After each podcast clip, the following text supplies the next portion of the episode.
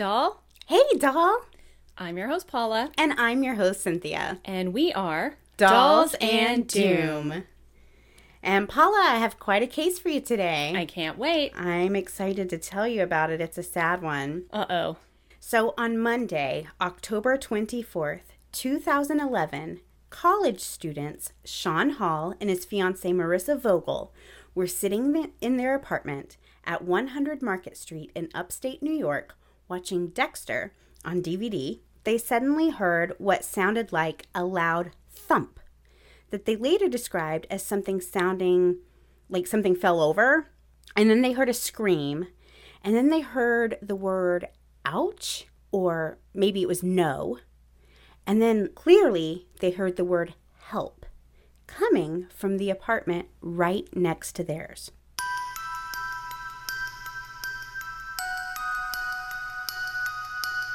Now, this apartment building is what looks like a large two story brick house. It's absolutely gorgeous. The building's over 100 years old, and it probably was a big house at some point that had later been renovated into several apartments. And the apartment that this noise came from is a three bedroom apartment where a single mom and her two young sons live.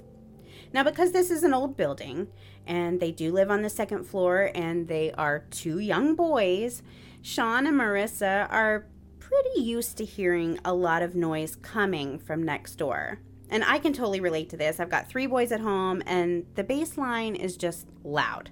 But there was something about this particular set of noises that left the couple feeling very unsettled. So Marissa actually knocked on the apartment door to just check and make sure everybody was okay.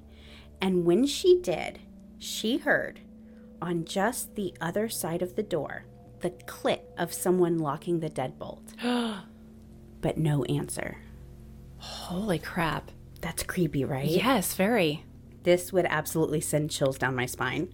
And Marissa obviously felt the same because at 5:07 p.m. she called police. Now she did not call 911. She called the local police number. In this county, all the calls to the police are recorded.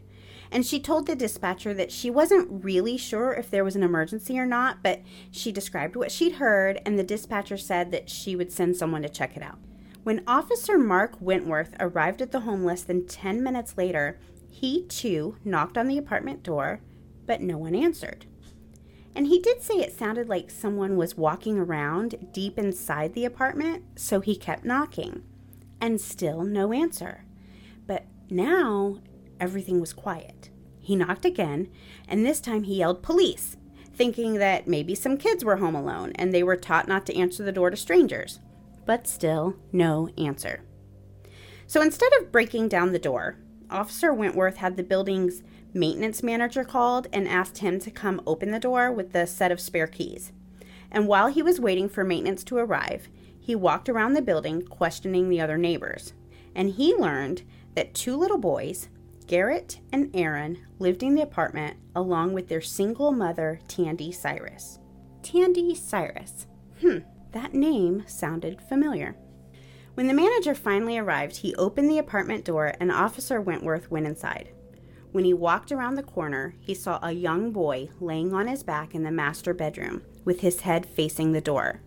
His arms were at his side and his legs were close together. He was wearing a t shirt and blue and white checkered shorts. The room was in order and the bed was made. Other than the unresponsive little boy on the floor, everything appeared to be exactly as it should be. Now, Wentworth immediately checked the boy for a pulse and other vital signs, and thankfully the boy was still alive. The officer began performing CPR until the medics arrived and took over. The little boy was taken to Canton Potsdam Hospital, only two blocks away from where he lived but unfortunately, despite every possible effort, he could not be saved. Oh, that's so sad. It is. Garrett Phillips died at 7:18 p.m. He was 12 years old. Oh my god. While all of this was going on, police were trying to track down his mother Tandy, and they were actually able to do so pretty quickly. You can hear in the police calls dispatchers and officers going back and forth trying to locate her, and on several of the calls, you hear either the dispatcher or a detective say something along the lines of, Tandy Cyrus, how do I know that name? or Tandy Cyrus, isn't that John Jones's ex girlfriend? You see, John Jones was a local sheriff's officer, and Tandy had, in fact, dated him. And as soon as he heard the news of what had happened, he joined Tandy at the hospital. And after Garrett passed, Officer John Jones decided to spend the night with Tandy that evening. Now, while Tandy and John and the other family members were still at the hospital with Garrett, back at their apartment, officers were taking a good look at the scene, trying to figure out what happened to this little boy. 12 year old boys don't just die. However, Garrett's father had actually died of a sudden aneurysm when Garrett was only 18 months old, so there was a family history of sudden death, but still, even though there was no obvious cause of death, police immediately suspected foul play. While he was surveying the apartment for any type of evidence as to what may have happened, Officer Wentworth noticed something strange. In one of the back bedrooms, a window screen was pushed outward and the blinds were actually hanging out of the window frame, like outside the window, Right. as if someone had jumped out of the second story window. Was there anything below the window? Um, actually, in one podcast, the No Big Deal podcast, which I'm going to mention later, someone who was working on the case mentions there was like a little outdoor, maybe storage shed or like an add on. There was like a story down that he could have, or whoever, onto. somebody could have jumped onto, and then from there, jump another story down. So it still would have been a pretty tall jump. Right. You can't not survive. yes so the day after his death an autopsy was performed on garrett revealing that the cause of death was strangulation garrett phillips had been murdered the morning after garrett's death tandy was asked to come into the police department to go over the results of the autopsy and to be interviewed about the events of the night before the entire time she was at the police department, through every single interview, and as a police officer told her that her baby boy had been murdered, Officer John Jones sat right beside her the entire time, holding her hand. Paula, who do investigators look at when someone's murdered? The people closest to them. Absolutely. It's very rare that actually a child is killed by someone that they don't know. Exactly. So, almost immediately, police suspected Tandy's most recent ex boyfriend, Oral, who went by the name Nick Hillary. So, we'll call him Nick. That's what he went by. And Nick was a Jamaican immigrant who was the soccer coach at a nearby Clarkson University. He was also one of the few black men who lived in this very small town of Potsdam. I feel like that's going to come up later. It becomes a factor. Okay. Yes, I believe. How could it not? Right. I watched the documentary called Who Killed Garrett Phillips, and I highly recommend it. In this film, you get to meet all of the players in this story, and right off the bat, Nick Hillary is charismatic and super likable. He's handsome, he's charming, and watching this, I really did not want him to be a murderer. You know, you know that feeling? Yes, I do. right. So Nick was the father of five children with his common law wife. So they weren't legally married, but they'd been living together for a long time and they'd had several children together. And Nick was actually still in a relationship with this woman when he started dating Tandy Cyrus. oh. So obviously, when she found out that he was seeing Tandy, she kicked Nick to the curb. And that was when Nick and Tandy moved in together, and they dated for about a year. During this time, it became pretty clear that a lot of people did not like the fact that Nick and Tandy were dating. You see, Tandy was a bit of a heartbreaker around town. She was sweet and likable and pretty. She had a long line of men who were interested in seeing her. As I mentioned earlier, she had previously dated Deputy John Jones prior to Nick, and allegedly, those two relationships may have had a little overlap. It's probably fair to say that Nick and Deputy Jones could have had a little bad blood between the two of them. Completely understandable. I would be amiss to not just say it like it is. This was a small town, and sadly, no matter where you go, you're likely to find some small minded people. There were some people in this town who did not like the fact that Tandy was dating a black man. Interracial dating was not very common at all in the village of Potsdam. And in addition to some of the locals not liking this relationship between Tandy and Nick, it was also pretty clear that Tandy's kids did not get along with Nick. It's alleged that Nick was a pretty strict father figure, And the kids, of course, they just want to be carefree. All kids do. So there was allegedly a lot of tension. And it was no secret, it was well known. They just didn't get along. In the documentary, you do not see this strict or unlikable side of Nick at all. Like, we just don't see it. But that's to be expected, right? Right. If I were being interviewed for a documentary, I would hide my worst side. Right. Plus, if you're strict with the kids, that's something that only the kids at home are going to see. You're not going to display that in front of everybody.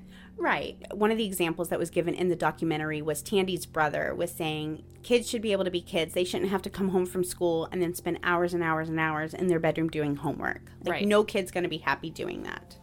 So I can see it as a parent. I see it from both sides. In addition to Nick being strict, there was also some mention of other kids making racist remarks to Garrett and his little brother Oh. Aaron. Yeah, about their mom dating a black man. Obviously, that would be very hurtful. Of course. And kids don't understand who they really should be mad at. So, about three months before Garrett's death, Tandy and her sons moved out and they moved into the apartment at 100 Market Street. And by all accounts, Tandy really did do this almost entirely for her children. It seems like she really cared for Nick. The fact that she'd been trying to get her boys and Nick to make peace for the better part of a year and nothing was changing, she decided that the romantic relationship had to end. I really commend her for that. I was a single mom for a decade and I did date Fanon, as you know, you were there. yes. And during that time, you know, not everyone is cut out to be a step parent. And that doesn't mean that they're a bad person. It just means, you know, the chemistry isn't always right. And that can be really hard. So I think this shows that she was a pretty great mom by putting her children's feelings first. I completely agree. Absolutely. So, on the night of Garrett's murder, despite Nick Hillary not being family or in any way related to Garrett and Tandy, and despite authorities not having any proof that Garrett's death was even a homicide, officers called Nick and did a death notification letting him know that Garrett had died. Now, Paula, if you were in a relationship with someone for a year, you lived with them and you lived with their children, and then relatively soon after you broke up, you find out that one of those children suddenly died, what do you think your reaction would be? They're looking at me as a suspect. But do you think like you would ask what happened? Oh, absolutely. Right. I was just assuming that I knew. no, like they just said Garrett died. Something happened to Tandy Cyrus's son Garrett died. oh, yeah. What happened? Or- that would be my first question. Right. I- Yeah. I think that would be anybody's Yeah. first question. You don't even think about it. It's just like, well, what happened? yeah. Well, Nick never asked what happened, but he did agree to come to the police department the next day to answer some questions about some of the players on his roster at the university. So, after Nick was notified of Garrett's death, he called an attorney friend of his in New York City and he told his friend what happened. And his friend immediately told Nick that authorities think he's the man they're looking for. Right. Getting a death notification for your ex's child is not standard, and being brought in the next day for questioning means that Nick is a person of interest. So at the police department the next day, Nick finds out that he's not being questioned regarding his soccer players, but that he's being questioned about where he was during Garrett's murder. Now, when I watched this footage, and obviously I, I didn't watch all of it because it's hours long, I watched what was available on the documentary. But from what I saw, I would say Nick was pretty compliant. Like, it's obvious the police think he's responsible for the murder. In my opinion, he really doesn't give them a whole lot of kickback until after he's been saying the same thing over and over for a long time. And then he seems to be getting annoyed, you know, that they told him he was coming in to talk about one thing when in reality they really just wanted him to come in and talk about Garrett and where he was when Garrett died. Right. That's obviously frustrating. And I would imagine that if I were not guilty of a crime, yet I was being interrogated and pretty much accused of the crime for hours, I'd probably start to get a, a little bit of an attitude. I would too, for sure. and to me, that's just all this looks like. But again, I didn't see everything. I just saw what was available on the documentary. Right. Now, I did hear on the No Big Deal podcast, which, oh my gosh, they did an amazing episode on this case, and you absolutely must listen to it.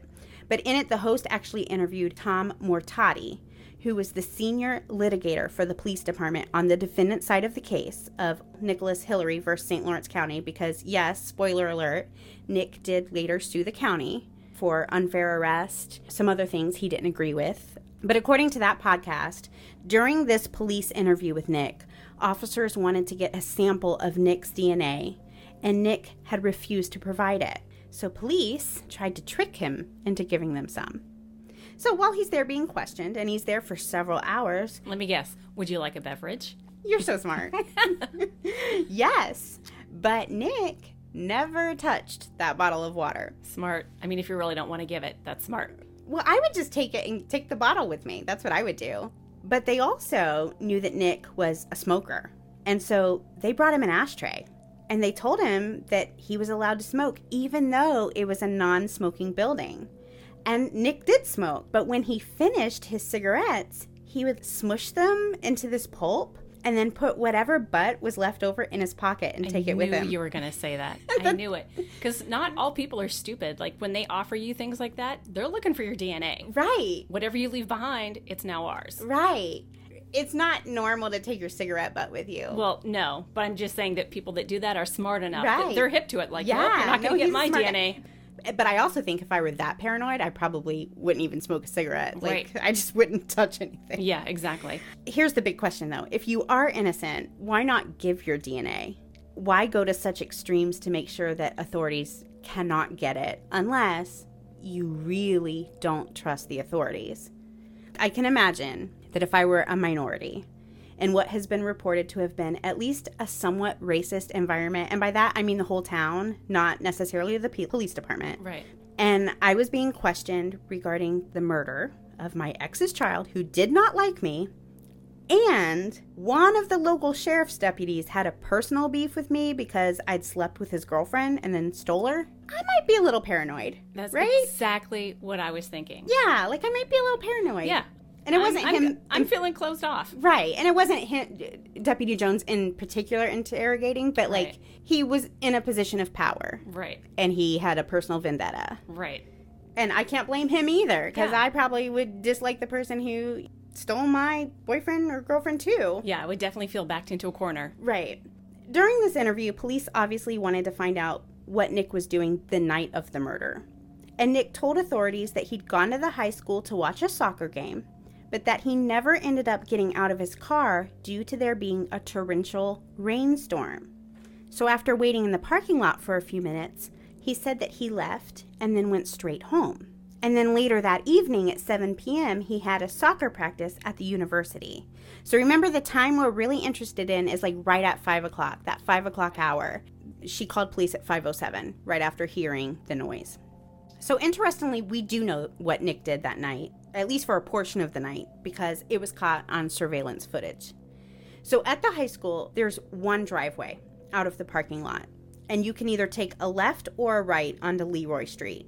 A left takes you south, and a right takes you north. So to get to Nick's apartment complex, you would take a right out of the school parking lot onto Leroy Street, go about a half a mile, and then take a left into the apartment complex in which Nick lives. So it's like a straight shot. Yeah, very close. Right. Nick testified that he had been at home that afternoon, and at about 4:30, 4:45ish, he went to the high school to watch this soccer game.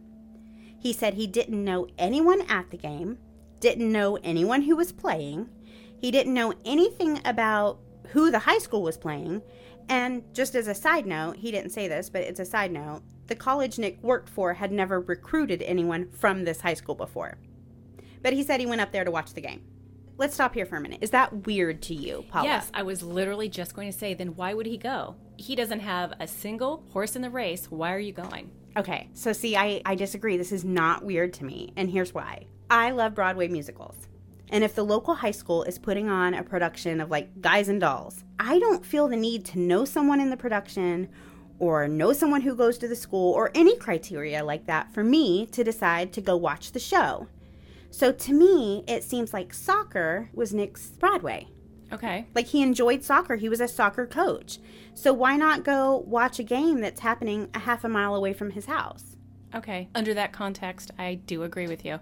To me, it's not strange. Okay. Nick says he goes straight from his apartment to the high school without stopping anywhere.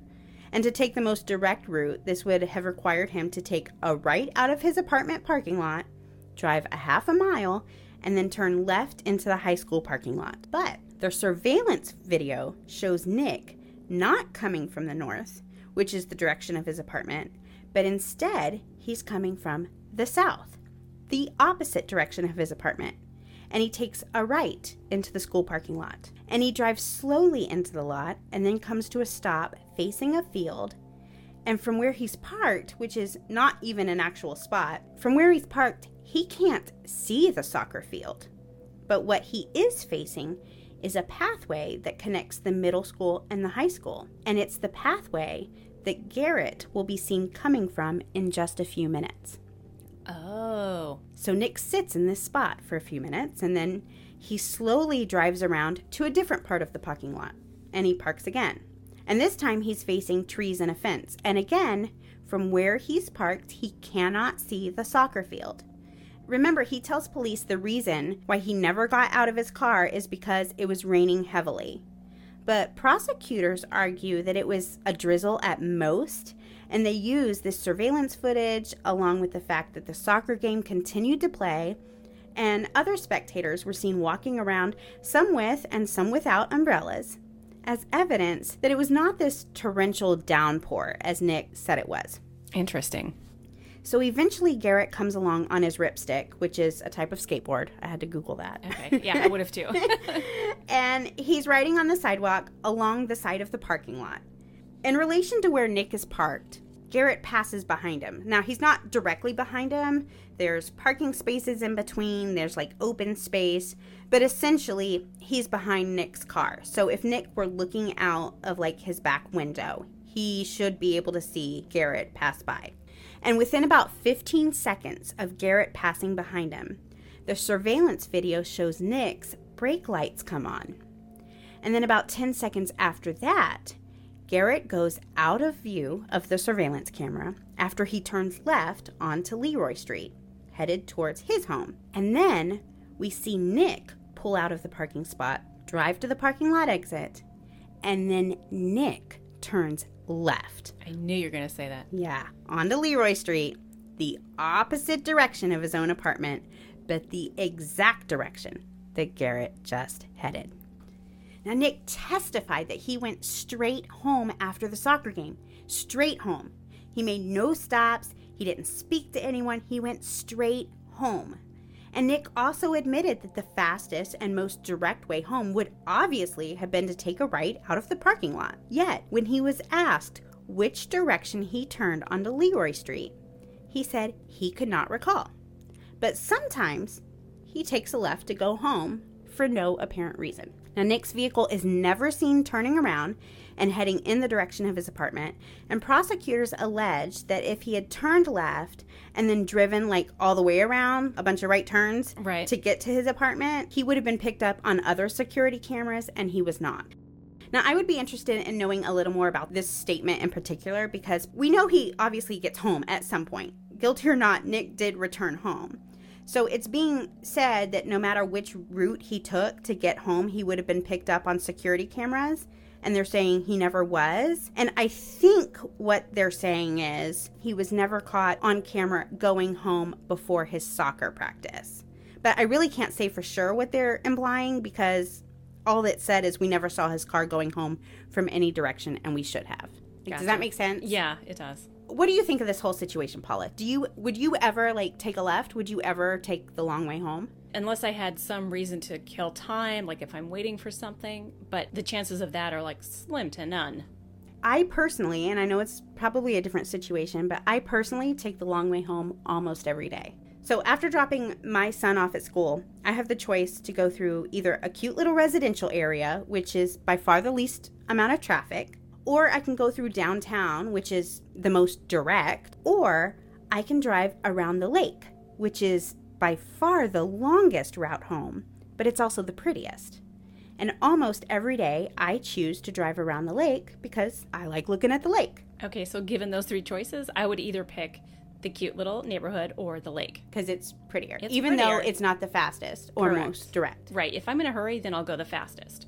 Right. But if it's less traffic or it's prettier, I'm going to take one of those two options. Okay. Well, I even asked my husband this question because I thought, you know, maybe men might be different than women. He had no idea why I was asking this, and I never even told him it was related to an episode I was working on. But I just kind of wondered is a typical man going to be more prone to taking the most direct way home? Because according to the prosecutors, to take any way other than the right is just absurd, total asinine. Of course. He's trying to make his case. right. And I honestly thought my husband would say he would go the most direct way home. But instead, he told me he would not be opposed to heading in the opposite direction sometimes. And when I asked him why, he said, quote, I don't know, if I was just taking my time getting home, end quote. Just interesting. Yeah, it like, is. It doesn't make sense if you're trying to go just straight home. Like, it doesn't make sense. And to my knowledge, it wasn't like if you go left, you get this beautiful lake view. It wasn't like my scenario where. Right. So, given all of this circumstantial evidence, and really right now that's all it is, it's all circumstantial. Very true. In addition to what they believed to be him not cooperating, authorities really did believe Nick was their man. So they told him they got a warrant to search his property and his person. Now, I will say later on, I've heard it said that they did not have a warrant to do what they're about to do. They just told him they did. And that is part of the reason why he ended up suing later. But this warrant meant that Nick would be forced to strip and have photos taken of his entire naked body, including his genitals. Wow, that seems really excessive. I don't know that it's like standard to have full nude photos taken. I've never heard of, Of- it being standard. Possible murder suspects. I mean, it kind of makes sense in some ways. Right. If you think somebody murdered somebody, like let's let's look at your body and see if you have any marks or whatever. Right. I understand like looking for scratches or like defense marks, but they're not going to be in places that you have clothes on, Right. I would assume. And again, to our knowledge, Garrett was not sexually abused in any way. Right. That's what makes it more sketchy to me. Right. But here's the big kicker Nick was the only potential suspect who had this done to him. All other potential suspects, and really, I don't know if we could even call anyone else a potential suspects because everyone but Nick was so like glossed over. Anyone of any interest to authorities at all. Uh, and there were some whose photos were taken, and I'll mention one in a little bit. One, of- but they were all allowed to keep their clothes on. So during the strip search, authorities found a small injury on Nick's ankle and suggested it could have been caused by jumping out of that second story window. And the fact that Hillary never mentioned this injury to them caused them to think it was even more suspicious. Like he's hiding it. Right. Now, the documentary Who Killed Garrett Phillips shows pieces of a video that was taken of Nick coaching a soccer game the day after the murder. And some people say that they can see him limping in the video, and some people can't. From the part of the video I saw, I saw no limping. However, during questioning, Nick did admit that he had a hurt ankle and that he'd actually hurt it about a week prior to the murder while he was moving furniture. So he did admit that he had an injured, swollen ankle on the day of the murder. But the big question is just how did the injury occur? Authorities found footage of Nick Hillary on the morning of the murder going to the convenience store on Market Street and purchasing a pack of cigarettes. He was wearing a black hoodie. And Nick denied that this footage was of him, and police never found this hoodie that he was supposedly wearing. Prosecutors, of course, point to this being more of Nick's lies. But could it be possible that it really wasn't him and that's why he denied it being him and also why the hoodie was never found? Hmm. Nick's alibi for the murder was his 14-year-old daughter who had come home around 4:20 to 4:30 from the high school right before Nick himself headed to the high school. And she testified that he came back at around 5 p.m. and was home for about 15 minutes and then left to head to the Clarkson campus where he worked. A man named Ian, who was a friend of Nick's and also his coaching assistant, he worked with him at the university, lived in a house on Garden Street that was very close to where Garrett lived, less than 200 yards. Ian said that he was on the phone with a video game company at 5:21 p.m. and that call lasted 2 minutes and 15 seconds when someone knocked on his door. Now he wasn't necessarily aware of how long the call lasted, but authorities got the records and they could see 2 minutes 15 seconds. Someone knocks on his door, and he testified he hung up to answer the door, and it was Nick at his door telling him that they had a meeting on campus with one of their players who'd been injured the day before. And this was a player named Jacob. Practice started at 7 that night, but they were going to have this meeting at 6, and it's already like 521. So Nick left to head to the campus. Ian called the video game company back to wrap up that conversation, and then he headed up to the campus for this meeting at 6. But Jacob never showed up. And when asked later, Jacob said that there was never any meeting scheduled, and if there had been, he would have most definitely showed up or coach would have benched him. So Nick is saying all this, which gives him a pretty tight alibi. He's at home, he's with his daughter, he leaves, he's seen on footage, and then he goes to Ian's house. Ian's backing that up. It's a pretty tight alibi Yeah, seems solid. if you believe it, but it's also very close. Ian lives very close to where Garrett lives. He's seen on the surveillance camera following Garrett. I can see it going either way. Yeah. Now, just because police honed in on Nick from day one doesn't mean that there weren't other people that needed to be looked into. Gregory Brown, a man who used to play football with Deputy John Jones, and remember, Deputy Jones is Tandy's previous ex boyfriend, and the man who sat right beside her holding her hand during all of her police interviews. Well, this man, Gregory Brown, said that he saw Jones enter Garrett's apartment 15 minutes before Garrett got home. Wow. He said that on a scale of 1 to 10, he was a 20 in terms of how positive he was that it was Jones he saw going into Garrett's apartment. That changes things. Plot thickens. it does. So, Gregory Brown was also a football coach at Clarkson University, where Nick was a soccer coach, so he did know both men. And remember, this is a very small town. However, when he gave this information to authorities, Brown was actually an inmate at Attica. And personally, I'm always a little wary of jailhouse confessions and snitches, especially when someone's implying that a deputy sheriff may have been involved in a murder. And I'm not saying that these things could never happen. We obviously know that they do happen at times. You know, we also have to admit there's a lot of times that there are perks for these snitches, and we've seen way too many cases where a prisoner gives false information to try to make their life a little easier.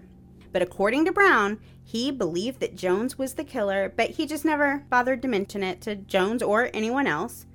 But he also went on to say that he did not believe that a black man could kill someone in Potsdam, New York, and then jump out of a second story window without having someone see him. Now, just a little side note John Jones denied knowing Gregory Brown. They really had to push before he's like, oh, yeah, no, yeah, I do know him. So, when the prosecution heard this interview with Gregory Brown, I mean, this is obviously favorable to the defense, right? Right. The prosecution is required to give this evidence to the defense team, but instead they suppressed it. And this is in clear violation of the Brady Rule, which requires prosecutors to disclose materially exculpatory evidence in the government's possession to the defense. And then the defendant bears the burden to prove that the undisclosed evidence was both material and favorable prosecution later said that the suppression of this information was inexcusable, but they only did it because they had proof that Jones did not commit the crime, so it didn't even occur to them to hand this information over. Now, what is that proof that Jones did not commit the murder? Well, there's a video of Jones walking his dog during the time the murder was believed to have been taking place. And to quote one of the prosecutors, you don't take your dog to a murder. Right. Very true. I wouldn't take my dog to a murder, but just because you're seen walking a dog around the time of the murder, I don't think necessarily means that you absolutely couldn't have done the murder. Like, I don't think that necessarily rules you out just because you were walking your dog around the same time. Jones's DNA did not match the DNA profile found under Garrett's fingernails. Now, that means a little more to me. Right. However, the surveillance footage does show Garrett on Jones's street as Jones is pulling into his driveway on the day of the murder. Well, that's interesting. Right. So Garrett's on the street right there while Jones pulls into his driveway minutes before he's murdered. They were close in proximity too. Yeah. You know what I mean? Like if we're going to hold all that circumstantial evidence against Nick, we have to hold it up to John Jones and anybody else as well. Right. Side note, John Jones, because of some of these accusations, some of this evidence, he was brought in and he was photographed as a person of interest. He kept his clothes on. His face wasn't even in the photographs because What? that would be considered a little lack of respect or whatever. Here we have a sheriff's officer and we're like taking photos of him and taking photos of his arms and his somewhat demeaning photos, even though he's got his clothes on. So we're not even going to embarrass him by having his face in the photos. That Meanwhile, is- we have Nick over here taking like close ups of the genital. That is such bull. right? If anything is demeaning, it's being photographed completely naked when you're the only one that's photographed that way. That is ridiculous. Right. That's why earlier when you said, does the race come up because he's a black man? I don't know. I can't say for sure, but I think we would be wrong to not say that it's a definite possibility. Absolutely. Here's the big kicker. After they broke up, Tandy sued Deputy Jones in small claims court, claiming he pushed her and used his profession to harass her and left her in fear of her safety and the safety of her children. Wow. However, later in court, Tandy would claim that Nick Hillary forced her to do this. Okay. Because Jones was the ex? It doesn't say why, so you have to kind of come up with your own conclusion. Okay. Okay, so here's, you know, a few possible theories other than Nick Hillary.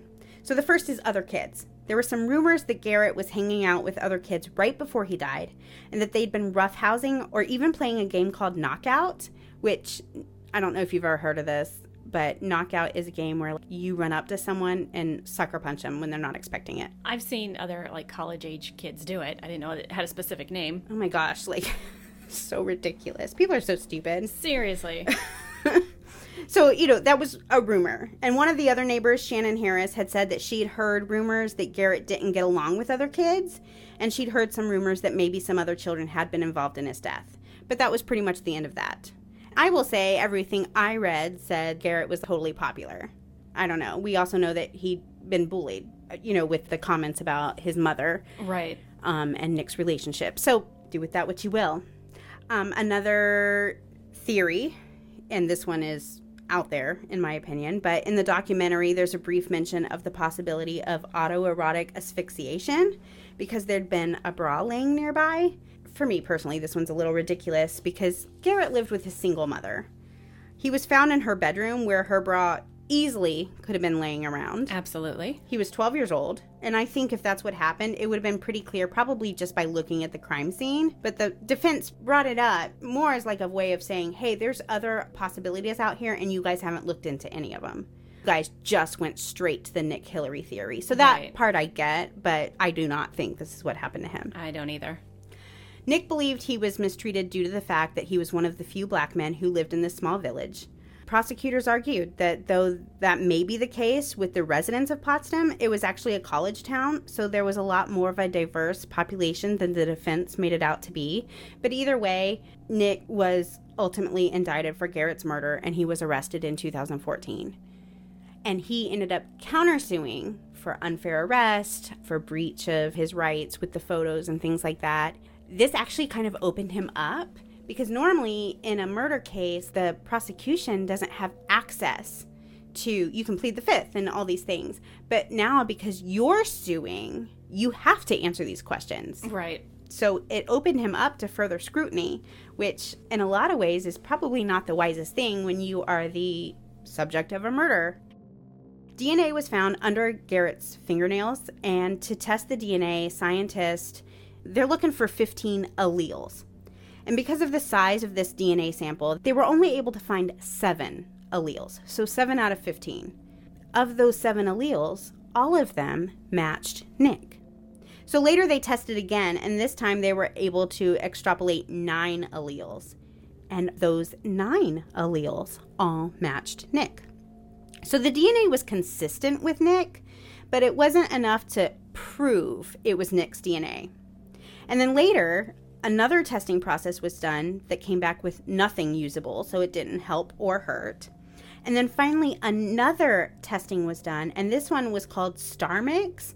And STRmix doesn't actually test the DNA, they actually take a genetic profile and then compare it to a genetic database and then come up with a probability of it being the same person.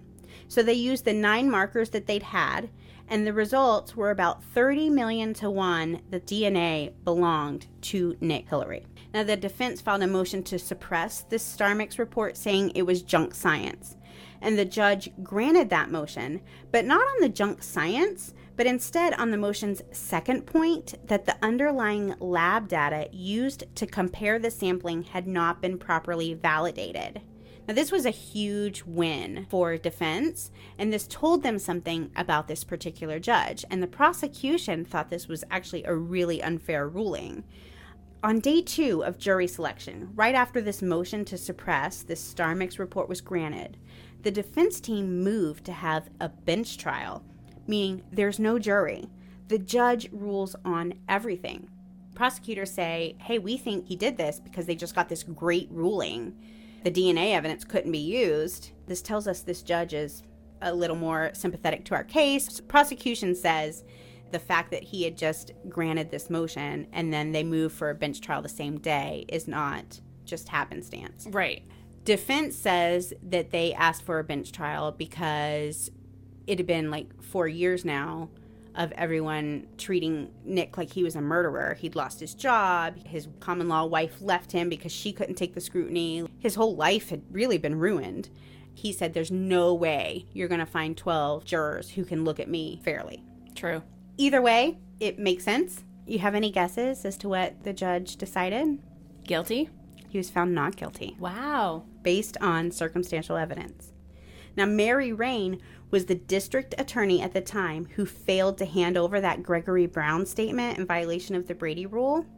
And after this verdict, she said, quote, I'm 100% certain that Nick Hillary was the man. There will be no search for anybody else. He was the only person who committed this crime. I'm 100% certain of that. End quote. Wow. Mary's license was later suspended due to allegations of professional misconduct it was ruled that Mary exhibited a pattern of disregard for defendants' rights. That's it. That's the case. What do you think? I don't know. I can see both sides too. Yeah. So I watched the documentary first, and the documentary was very sympathetic. This was actually a really hard case to prepare for because the most prominent information I could find was this documentary.